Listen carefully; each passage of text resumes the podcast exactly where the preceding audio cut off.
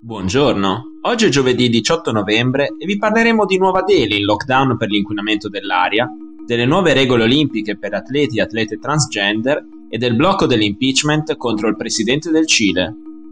Questa è la nostra visione del mondo in 4 minuti. Da due settimane i livelli di inquinamento nella capitale indiana Nuova Delhi sono fuori controllo la città da 20 milioni di abitanti e la provincia in cui si trova sono già tra le più inquinate del pianeta, ma ora le autorità locali hanno deciso di imporre limitazioni per contenere i livelli allarmanti degli ultimi giorni.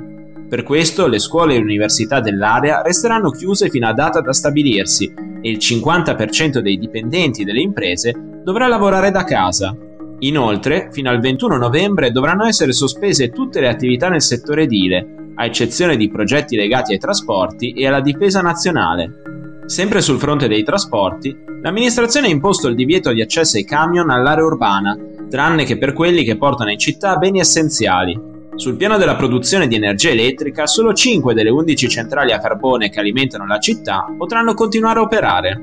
Le misure stabilite negli ultimi giorni sono scattate per i valori in continua crescita del particolato presente nell'area di Nuova Delhi, Martedì in alcune aree della città i livelli di PM2.5, particelle in grado di penetrare nei polmoni e nel sistema circolatorio con gravi danni per la salute, hanno superato il valore di 400.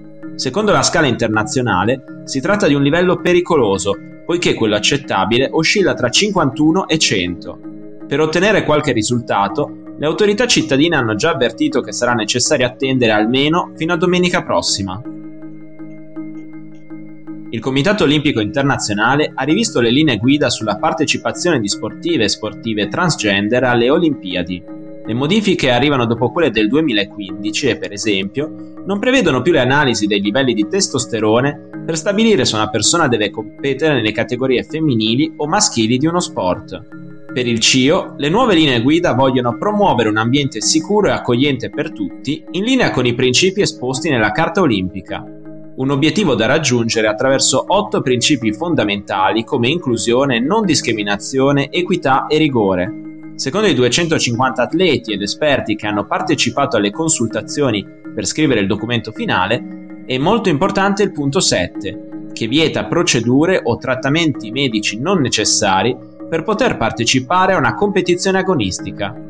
Le linee guida del 2015 fissano infatti un limite di testosterone per permettere alle atlete donne di partecipare alle gare femminili, da rilevare con una serie di esami periodici e che in alcuni casi obbligano a subire trattamenti ormonali. Prima del 2015 la misura prevedeva che gli atleti e le atlete transgender gareggiassero nella categoria del genere in cui si riconoscevano soltanto dopo un'operazione chirurgica di modifica del sesso biologico. Le nuove regole entreranno in vigore dopo le Olimpiadi invernali del 2022 a Beijing, ma non saranno vincolanti per le singole federazioni nazionali. Il Senato del Cile ha bloccato l'impeachment contro il presidente di centrodestra Sebastián Piñera.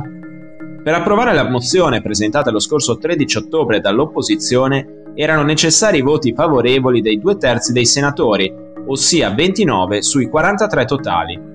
Martedì hanno votato per l'impeachment tutti i 24 senatori dell'opposizione, 18 si sono detti contrari e uno si è astenuto.